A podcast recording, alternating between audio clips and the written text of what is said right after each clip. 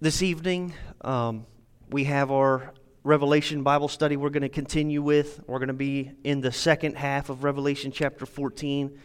We're going to pick back up where we left off in verse 12 and finish the chapter out to verse 20 or so. So we're excited for that. Um, it's been a blast, and we're looking forward to that this evening. It'll be 6 p.m. next door.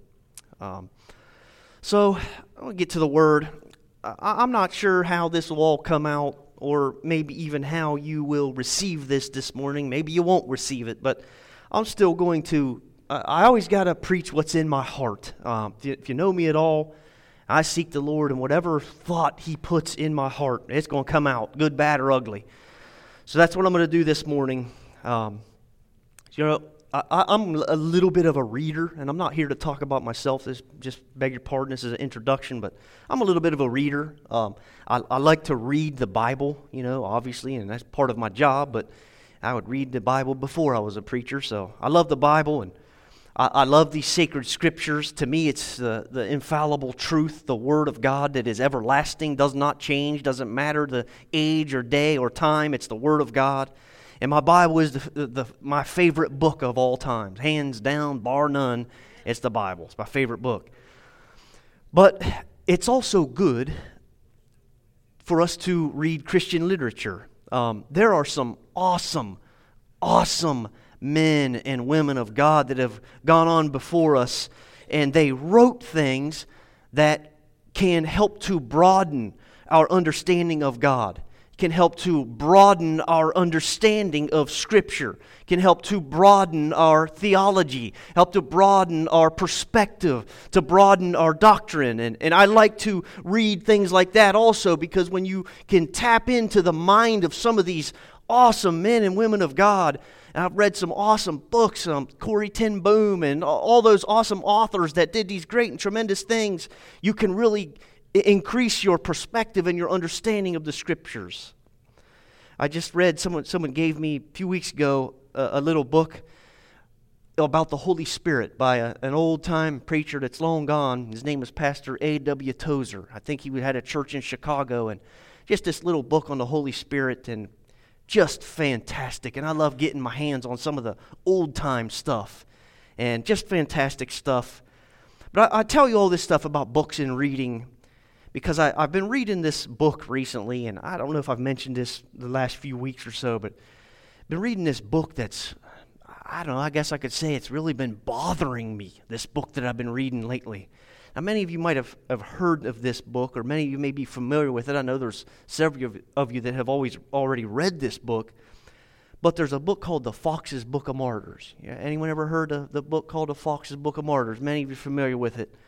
Uh, been around for a long time. Um, it, it is a book that records the tragedy of persecution of Christians uh, throughout the ages. Uh, and some of the stories in it are fantastic. almost to the point where it's unbelievable the things that some of these Christians went through. Um, it, it records the courage and the faith of all the Christian martyrs, and it pretty much starts out with the disciples of Jesus and whether you know this or not, they, they killed all the disciples. Did you know that? They killed them all, with the exception of John, is the only one that, that wrote Revelations and the books, the epistles of John. He's the only one they didn't kill, but they tried to kill him, and it just didn't work. So he ended up getting banished to an island. But they killed all of them and the killings didn't stop there. And this book records it from the disciples, then it moves to the apostles, then it moves to the early church bishops, they called them. Early church leaders were kind of called the, the bishops of the Christian churches. And then it moves from the, the bishops through the Dark Ages, all the way up to, if you remember a few weeks ago, a, a month ago or so, I talked about the reformers. And it records all of the persecution that have been poured out upon the true Christians on this earth. And this book has just been I don't know. It's just been uh, just such a, a, weight upon me. It's, it's, it's been bothering me. It's been bothering me. And, and I'll, I'll, explain why. But a man named John Foxe wrote the book. Um, he was alive in the 16th century. Uh, he is considered one of the reformers. If you remember a month or two ago when I preached about the reformers, I, I briefly mentioned John Foxe. Didn't talk about him too much. Um, but he's one of the reformers, very, very highly educated man. Um, he actually mastered, listen to this now, mastered of himself, he mastered Hebrew. So, what's that tell you about this individual? He mastered the language of Hebrew so that he could read the, the Old Testament in its original text. And, and John Foxe became so convinced and convicted of the Gospels that he began to write this book, and it was his life's work. Okay? And he spent 11 years of his life writing this book, and his, his studies were so laborious. He labored over this book so much so that he neglected his health, he neglected his nutrition, he neglected all forms of recreation, he neglected all that stuff because he labored so intensively over this book that I'm reading that we have now. And that he became so emaciated and so uh, malnutrition that the friends, his friends, and his family that would see him every now and again, because rarely he would even make an appearance, he would just search all over and scour for journals, for documentations, for newspaper clippings as he would put his book together. And he worked so hard and so rigorously that when people saw him that knew him, he was nearly unrecognizable because he wrote this book and he poured everything into this book. Now, don't worry, I'm not going to preach to you the book of Martyrs this morning. We preach out of the Word of God always, but just allow me to continue, please. So he finished his work and he was so emaciated and exhausted that shortly thereafter he did die. And I, have been reading this book, and you know, I'm going to be honest with you, it's kind of making me feel ashamed of myself making me feel ashamed. You know, you, you might ask, ashamed of what? What are you ashamed of? You know, when I when I see the faith that the Christian martyrs had, the unwavering, the uncompromising faith that they had, the things that they went through, yet they were so resolute. And I look at them and I read what happened to them and I read, read what they went through. And then I examine myself I get a little ashamed of the weak, flimsy faith that I have. When I read these accounts of the things they went through, and then I look at me and I get into a bad mood if, if the temperature's not the way that I think it should be. Or if God doesn't give me everything I want, then I'm all upset and I'm all angry. And then I read back at this book of history and I see the unbelievable things that the martyrs went through. And I look at myself and I, I feel a little ashamed. You know, they had everything. The martyrs, all through the dark ages, the, the apostles, the disciples, they had everything taken from them their fortune, their families, their homes, everything was taken from them, yet they loved Christ all the more. And then I look at us and I look at myself and I look at modern Christianity. We have everything given to us and we love Christ all the less. And it makes me feel a little ashamed of myself. You see, there's what I call modern Christianity. That, that's kind of what we have today. And then there's original, authentic, biblical Christianity that they had. And I see it. Now, there's similarities between the two. They're very similar, all of the related jargon is the same. There's lots of the same buzzwords that they use that we use. Lots of similarities. They believed in Jesus, we believe in Jesus. They believe in God, we believe in God. We believe in the scriptures, they believed in the scriptures. Yet there is a vast difference in what they believe and what we have. Why is it that what they had is vastly different than what we have today? Now, maybe you're thinking, what difference? What do you mean? What's the big difference? They're Christians, we're Christians. We're the same. Well, I, brought a few excerpts this morning that I'd like to read to you. And as I read these excerpts, I, I think that of your own, you will see the difference between what they had and what we have today, between the old time gospel and the, the new age Christianity that we have. Okay, this is an account of a man named Lord Henry Otto. Okay, they were getting ready to decapitate this man because he was what they called back in those days of the Reformed religion. And what that means is he started looking at the Bible for himself Because if you remember, the Bible was kept from the masses. Well, this man got the scriptures for himself, began to read them, and he would say, Hey, wait a minute, church, you're not preaching these real gospels. You're not preaching what the Bible says. So he read the Bible for himself, he became convinced of it, and that, that's how they labeled you a heretic back then. He was labeled a heretic of the Reformed religion, which means he was an actual real Christian. So this is Lord Henry Otto. And listen to this. And I pray that this stuff pierces your heart like it does mine. Lord Henry Otto was a born again Christian. He was silent, and this is I quote, he was silent, and having walked about a while, recovered his fortitude, and growing calm, said to a gentleman, For a few minutes I was discomposed, but now I feel my spirits revive. God be praised Death no longer appears as the king of terrors, but seems to invite me to participate in some unknown joys. Then, kneeling before the block, he said, Almighty God, to thee I commend my soul. Receive it for the sake of Christ and admit it to the glory of thy presence. And he was killed right after that. Listen to another account of a man named Viscount Wenceslas. Listen, another man they were getting ready to execute. He was up on the block. They were going to ex- execute him. And it says this This venerable nobleman had attained the age of 70 and was noted equally for his piety, learning, and hospitality. He was so little affected by the loss of worldly riches that on his house being broken open, his property seized, and his estate confiscated, he only said with great composure, The Lord has given, and the Lord has taken away. He said, I am now full of years and wish to lay down my life, that I may not be a witness to the evils which await my country. You have long thirsted for my blood. Take it, for God will be my avenger. He then approached the block, stroked his gray beard and hair, and said, Venerable hairs, the greater honor now attends you. A crown of martyrdom is your portion. And then they killed him. Are you already starting to see the difference between modern Christian? Lord, you better give me the Cadillac I prayed for, or I'm out. Lord, you better give me the husband or the wife that I've been asking for, or I'm out. Lord, if the pastor says anything to me that bothers me, I'm out. Consider me gone. Do, do you see the difference already?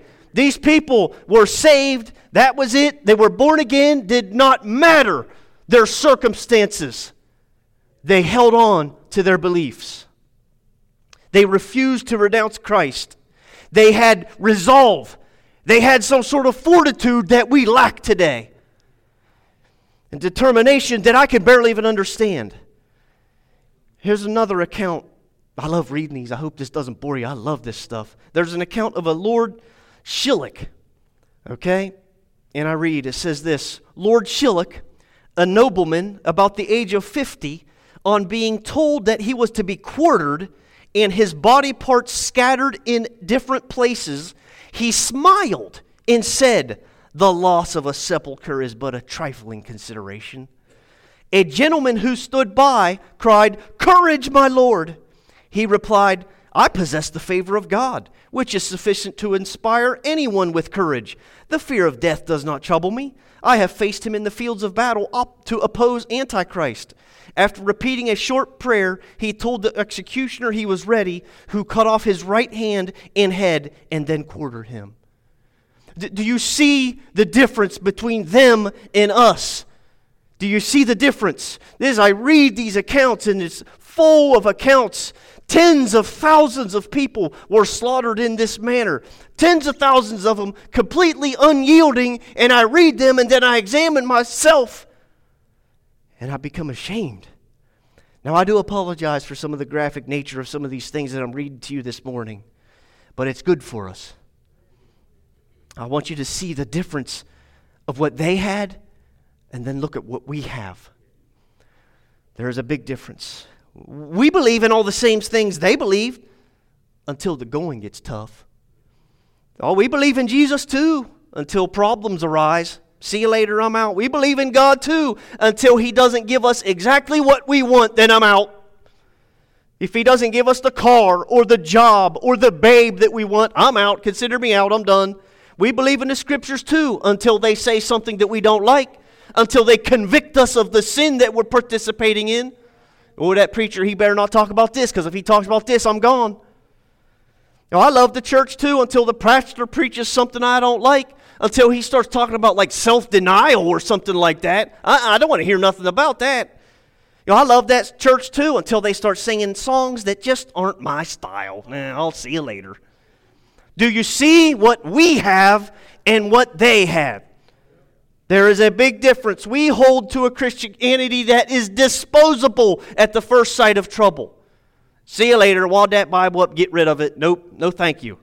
While they had a Christianity that, even if it cost them their lives, their fortunes, all their estates, they held to what they believed in. You know, the Bible tells us to hold fast the profession of our faith without wavering, for he is faithful that promised. These people actually, these people literally believed in that. Hold fast to your faith. To us, it's a nice phrase, it's a nice saying, as long as everything's okay. They actually believed it even when they were thrown in the fire, even when they were persecuted, even when they had lands and possessions and gold taken, they still held on. I wonder if that's how we are today. What is it? What is it that they had that I feel I lack today? What is it that they had?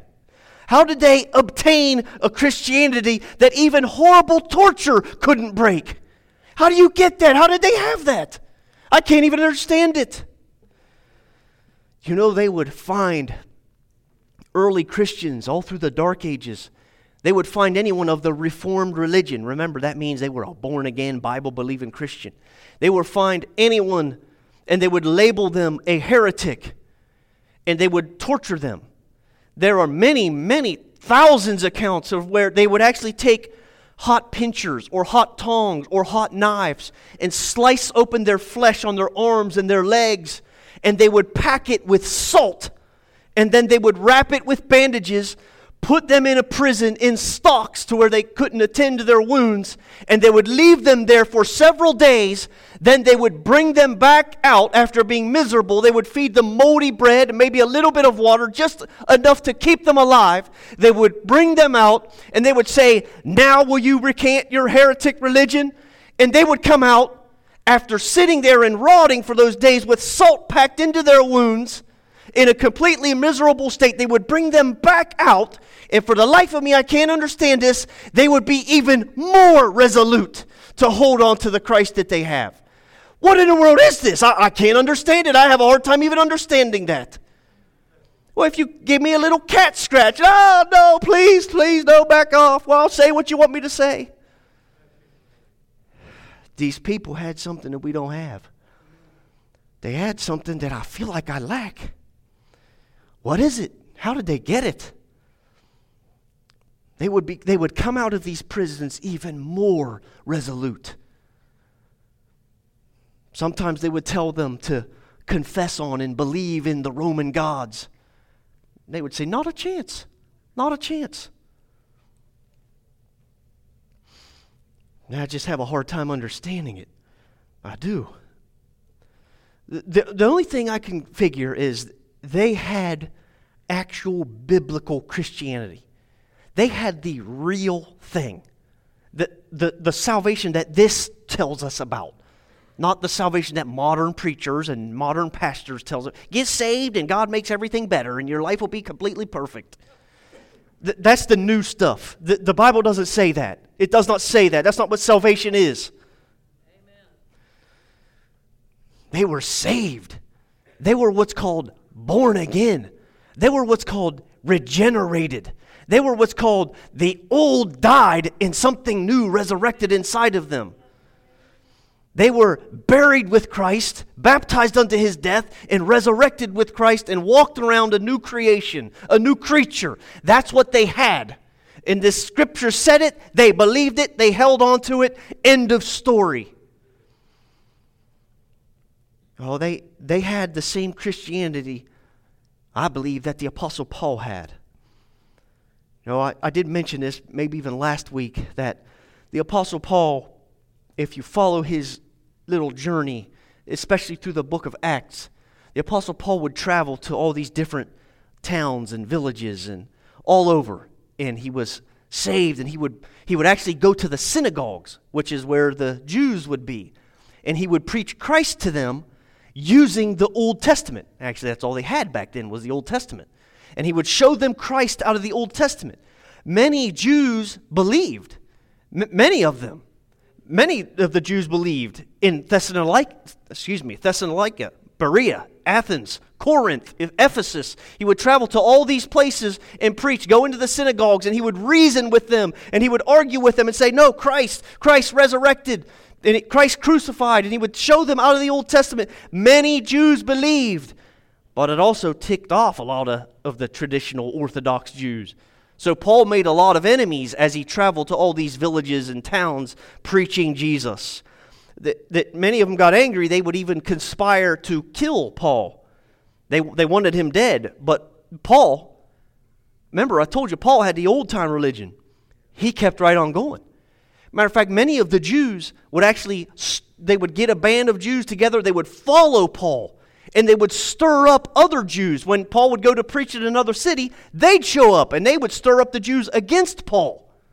Paul kept right on going because Paul had the old time religion. So, so, okay, so now you got just a little bit of background on Paul. I want you to listen to what the Apostle Paul said, because when you listen to what he says, you'll see the religion that he had. You'll see the faith that he had. Now, Apostle Paul is in Ephesus, and he is getting ready to depart from them. He's going to leave them, okay? Now, remember, Jews want to kill Paul. They want Jesus Christ had freshly been crucified a few years earlier, Paul's traveling around preaching this Christ. Jews are the ones that actually killed Christ, and now here's Paul preaching Christ. They're wanting to terminate Paul. So he's in Ephesus, he's going to leave, and he says this in Acts chapter 20, verse 22.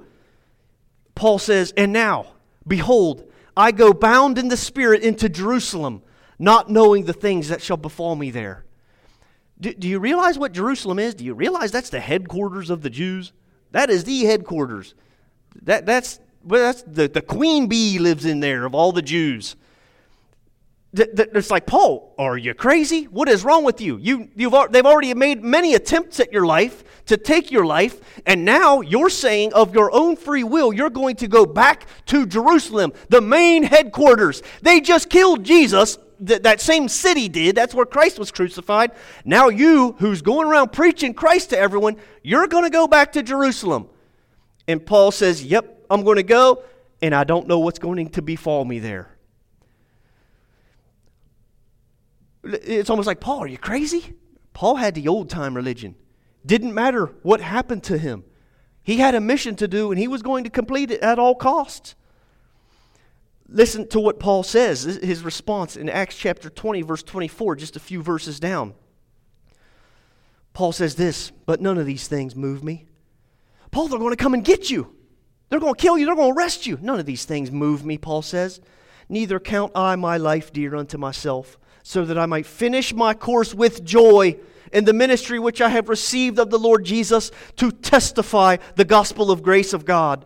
And now, behold, I know that you all, among whom I have gone preaching the kingdom of God, shall see my face no more.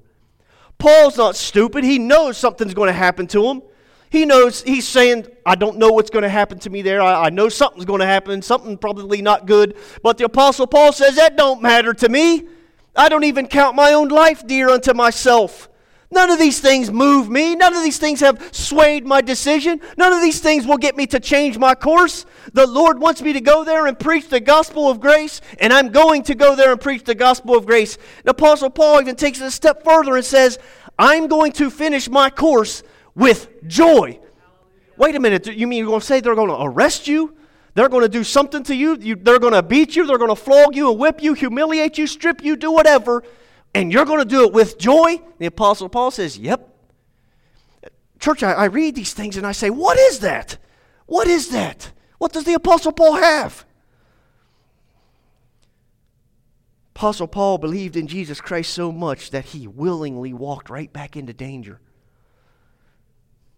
That's the, the precious value of the gospel. Paul realized it. He realized the value of the gospel that had been entrusted to him. It was the most valuable thing in the world to him. Didn't matter if it costed him his life. Didn't matter. He had to tell others. He had to show the Jews. He had to show the Gentiles. He had to preach to them the gospel of the grace of God. In other words, the kingdom of God was worth so much more to the Apostle Paul than his very own blood. Whatever would befall him, Paul looked upon it with joy. He knew it wasn't going to be good. They hated him there. They had just killed Jesus. Now he's going back to preach Christ to them. He, he knew. Scripture even tells us he knew. He says it. You guys won't see my face anymore. What I don't know what's going to befall me there, but you're not going to see me anymore. You, you know what Paul goes on to do? We won't read it all, read it all, but if you if you finish reading that chapter, as the apostle Paul does, you know what he does? He, he's speaking to those that he loves at Ephesus, the church of Ephesus. He charges them, protect the church. Protect the church. Protect it. Keep it. Defend it. Defend the faith. Def- defend the gospel at all cost, at all expense as he's leaving. And then they all weep and cry and hug, and they know we'll never see you again, Paul. You're marching right back into Jerusalem. We'll never see you again. Well, Paul departs, and you can read the rest of the New Testament for yourself, but to make a long story short, Paul is pretty quickly apprehended and arrested and tried, and more or less sooner or later, he is beheaded. They took his head from his body, but not before God used him in many, many, many other ways. You know, I think Paul, he wasn't a stupid man. He, he wrote most of the New Testament. He knew something good wasn't going to happen, but what he had was more valuable. Was more valuable. Brothers and sisters, these, these people, Paul, all the, the, the early church martyrs, they have something that we don't have. We lack it. They had such a solid belief in Christ that I question if we have the same belief today. It, it, makes me have some serious questions within myself. Do I have that? What if they come to me and say, You denounce Christ or your home is forfeit, your bank accounts, your retirement's all forfeit, you're going to jail? What will I say then? What will I say then? Will I have the courage to stand like all they did, like all of them did? I want what they had. I want it. I just asked myself, how did they obtain it? They had such a solid belief in Christ. See, here's the, the tricky part to it all. We have a little something called religious liberty in this nation. What that means, more or less, is we are free to practice our religion however we see, as long as it doesn't violate other people's rights. I'm very thankful for religious liberty. I truly am. Very thankful that we don't have a, like other countries and nations, have a state mandated religion, which means they tell you what to believe. They tell you how to practice it. They tell you how to worship, when, where, how. They tell you all that. It's mandated to you. We are still so far free in this country with religious liberty. Now, I know that our religious liberties are being attacked. I know that. It's always going to be attacked. I know that. But we're still here for now, aren't we? We still freely came this morning of our own accord to practice our faith and our religion. So, so if you think about it, I know it's being attacked, but we still actually have a rather large degree of religious liberty as compared to other nations and other kingdoms, even in times past. We have lots of religious liberty. And I'm very thankful for that. Very, very thankful for that. I, am thankful that if, if I say I want to go to church today, they don't come and take my house or, or take my wife and put her in jail or, or torture me. I'm thankful that we don't have that. I'm thankful that we don't that, that I don't get put in jail because we carry a Bible around. You know, other nations, you're going to jail if you carry a Bible around. If you distribute them, you may be put to death. We don't have that here. Thank you, Lord. But in that freedom, there's a danger. There's a grave danger. In prosperity, there's danger. There's a, a, a large danger. In, in wealth, in riches, there's danger. In good times of peace and prosperity, there is danger.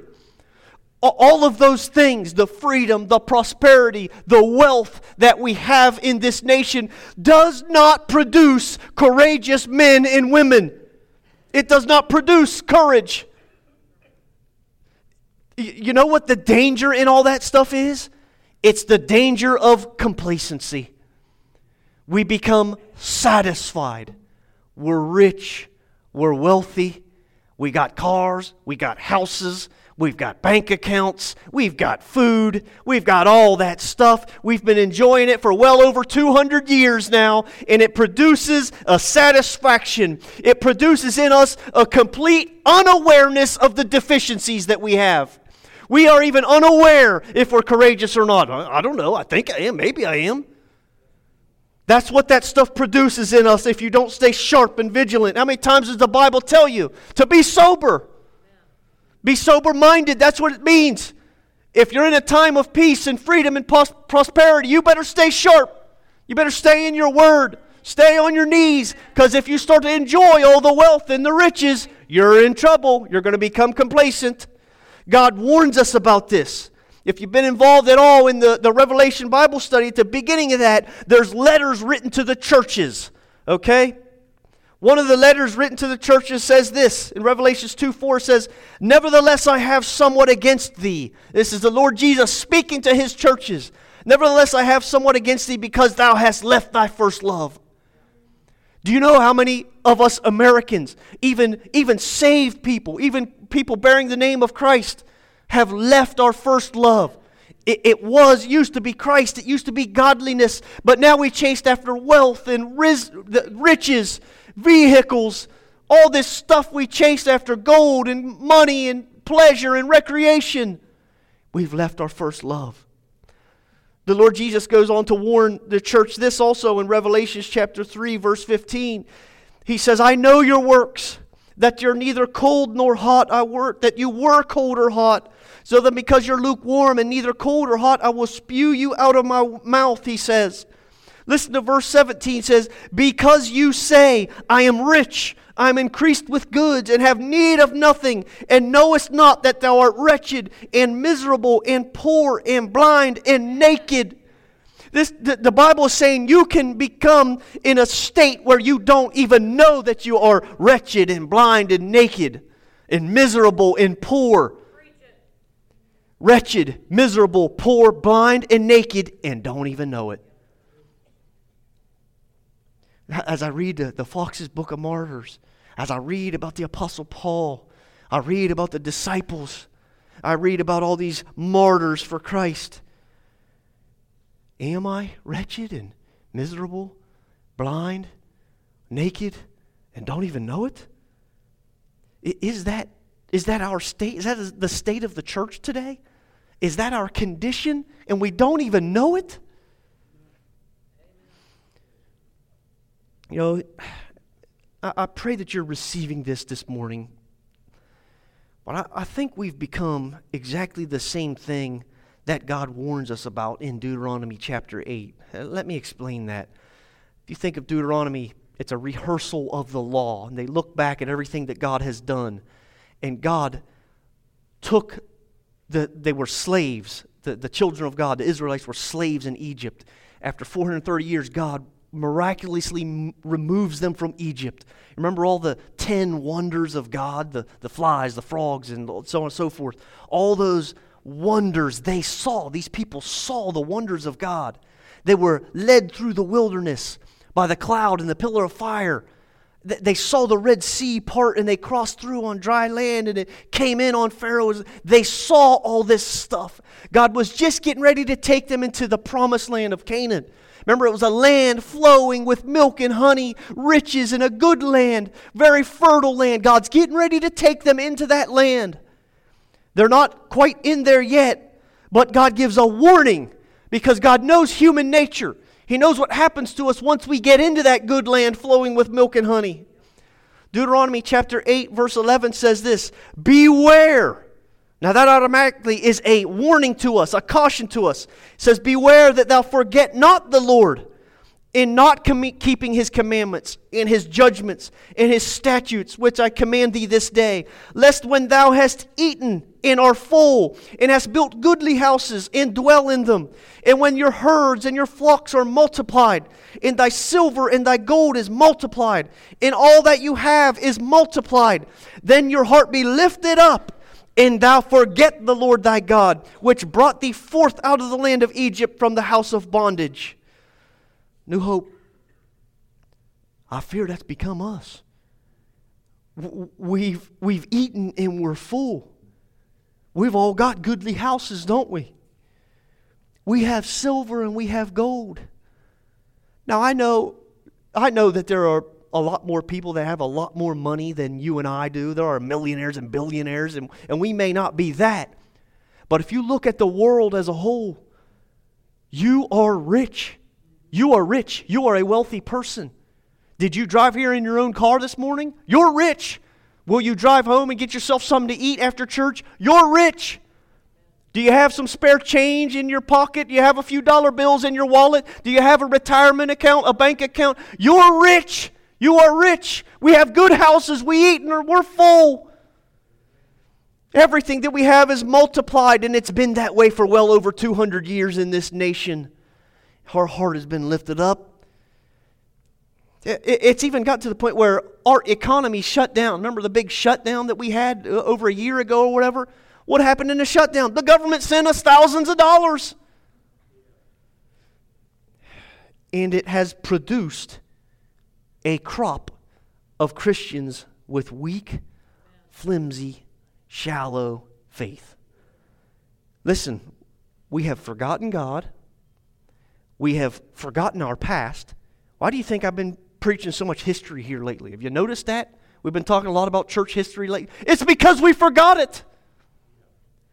We've forgotten the price that Christ paid for us, the value of his blood on the cross. We've forgotten how valuable that is. We've forgotten the price that was paid for us to have the sacred scriptures. Does it make sense to you now why we talked about how we got the King James Bible there a couple months ago or whenever that was? It's because we've forgotten it. You know, I think that's why when I read the, the Foxe's Book of Martyrs, I'm just astonished. It's because we, we forget all those things. Brothers and sisters, this book is a trail of blood all the way to get to us. Amen. That everyone who believes in the real truth of the Scriptures they shed their blood. And, and here we are in a land that's prosperous and free, and we, we've kind of forgot it all. We forgot the path that's led up until here. They gave up everything. All those martyrs, they gave up everything for the cause of Christ. Their fortunes meant nothing. You heard the account that I read. They were going to quarter a man. It's a terrible way. That means they were going to chop them all up and spread them all over. He smiles. What is that? He smiles. and says the loss of a sepulchre, meaning a grave, meaning he's not going to be buried in a grave. He said it's but a trifling account, a trifling affair, meaning no big deal, no big deal. Their fortunes meant nothing to them compared to the eternal treasures of the eternal gospel of Christ. Their faith was real, their faith had, faith had substance to it. They treasured the Bible above all else. Listen to this. If I can read you another quick account. A man named Christopher Chober says this No sooner had this gentleman stepped upon the scaffold, they were getting ready to kill him. No sooner had this gentleman stepped upon the scaffold, they, they would actually gather, like the villages would come out, you know, and they, and they would actually incentivize self policing. So if your neighbor thought you were a, a Christian your neighbor would get rewarded if they turned you in. That's how they did it. That's how all these people got caught and turned in. And then they would call the whole village out and they would perform these executions. The whole village would come out and walk, watch and they would humiliate you and so on and so forth. And, and they would try to get you to recant your religion, your faith. No sooner had this gentleman stepped upon the scaffold than he said, I come in the name of God to die for his glory. I have fought the good fight and finished my course. So Executioner, do your office. On this, he instantly received the crown of martyrdom. Whoever that dude was, what an awesome man of God. What an example. I love that. I love reading, not that he was killed, but I love seeing the, the strength in his faith, the resolve that he had. Unyielding, uncompromising. Matter of fact, some of these people don't even seem like they're afraid. Now, some of you, I'll bring this to a close soon. Some of you New Hope folks that have been around for a while, I'm sure that you've heard Pastor Joe many a times bring up one of his favorite scriptures. I wouldn't be surprised in chatting with him if he doesn't preach on it some next week or so. But this is one of Pastor Joe's favorite scriptures. It's in Jeremiah 6:16. 6, I know many of you have heard this before, but it says, "Thus saith the Lord: Stand ye in the ways and see and ask for the old paths, where is the good way, and walk therein, and ye shall find rest for your souls." But they said, "We will not walk therein." The, the Bible is telling us here, it, it is describing some type of old path. It, it is trying to tell us there's an old way, that there's an, an old route. That in Christianity, there exists an old path, there exists an old route. It, the, path that the prophets of old followed. It is the path that the church fathers followed. Abraham, Isaac, and Jacob, they followed the old paths. Isaiah, Ezekiel, all, all the prophets, Jeremiah, they followed the old paths. It's the path that Jesus followed, the old path. The old paths are the paths that the disciples and the apostles followed. Many of the early church bishops followed the old paths. All of the martyrs followed the old paths. The reformers followed the old paths. The question is, and the question remains, will we follow the old paths? You know, I think this scripture is worded perfectly because it actually says to stand in the way and ask for the old paths. You know, that leads me to believe that if you have to ask for the old paths, you don't even know where they're at. As I read the book of martyrs, that's exactly how I feel. I see this old path. I see it in their lives. I see their resolve. I see their fortitude. And I'm, I'm left in my prayer. I'm saying, Lord, where in the world is this old path? Where is it at? I don't even know where it is anymore. It is so overgrown that I can't even find it. I don't even know where to begin. Where do I be? Where's the beginning of the old paths? We have to ask for them. We can't even find them if God doesn't show us where they are. I don't even know where to begin. They're so overgrown. They're traveled so little that they're hard to follow. My, my family and I, we like to hike. And we like to be outdoors and outside and enjoy and see God's creation. At least what's left of it that man hasn't destroyed. We, we like to hike, and soon, actually, in a few weeks, we're going to go do some hiking. And it's, it's no problem to hike if it's a popular trail. No problem at all. Yeah, lots of people follow this trail. It's well worn. You can tell exactly where it goes. No need for a map just start here and keep on going. You end up at the end. It's well well traveled.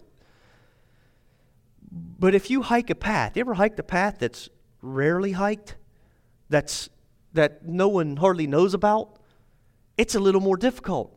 You have to stop a lot more and get the map out and say, well, I think once we cross this creek, then we make a right up this way. Because when a path is less traveled, it begins going back to the wilderness and it, it, you, you can't readily see it. It's not easy to find. You have to consult the map, you have to consult the book to stay on that path.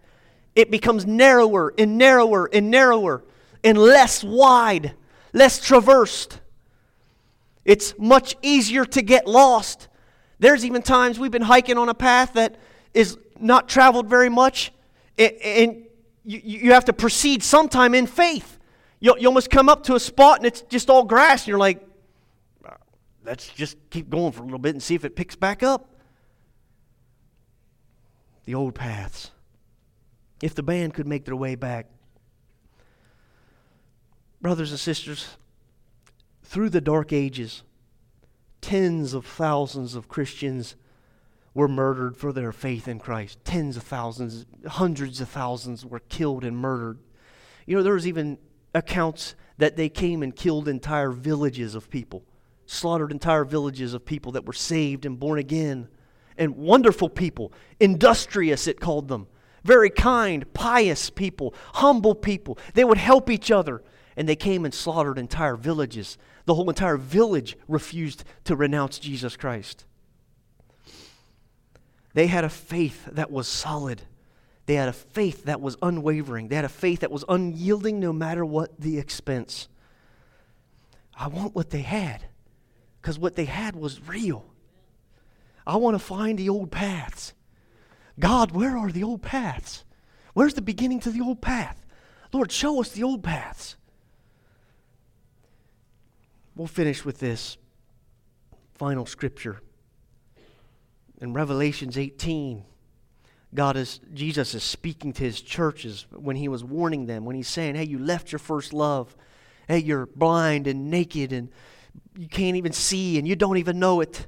Listen to what he says in Revelation chapter 3:18. Jesus says, "I counsel thee to buy of me gold tried in the fire, that thou may be rich, and white raiment that thou may be clothed, and that the shame of thy nakedness do not appear, and anoint your eyes with eye salve, that you may see." The Lord is saying, I have gold, real gold for you. This gold is tried in the fire. It's not like earthly gold. He's saying, I counsel you to buy what I have. He's saying, I have clothing for you, real clothing that will hide your nakedness. It will hide your shame, and it's pure white and clean and washed in the blood of the Lamb. He's saying, I have this special eye salve that I can put on your eyes that will help you to see the truth. It will help you to see the old paths. He's saying, I counsel you. He's telling this to his church. Who's the church? It's us in here this morning. Many, other churches meeting around the world and the nation this morning. We are the church, and Jesus is saying to us, I counsel you, come to me and get these things from me. I have them. I will give them to you if you ask for them. Let's stand this morning, church. As the band plays, you know that these altars are always open, and I pray you come and seek the old paths.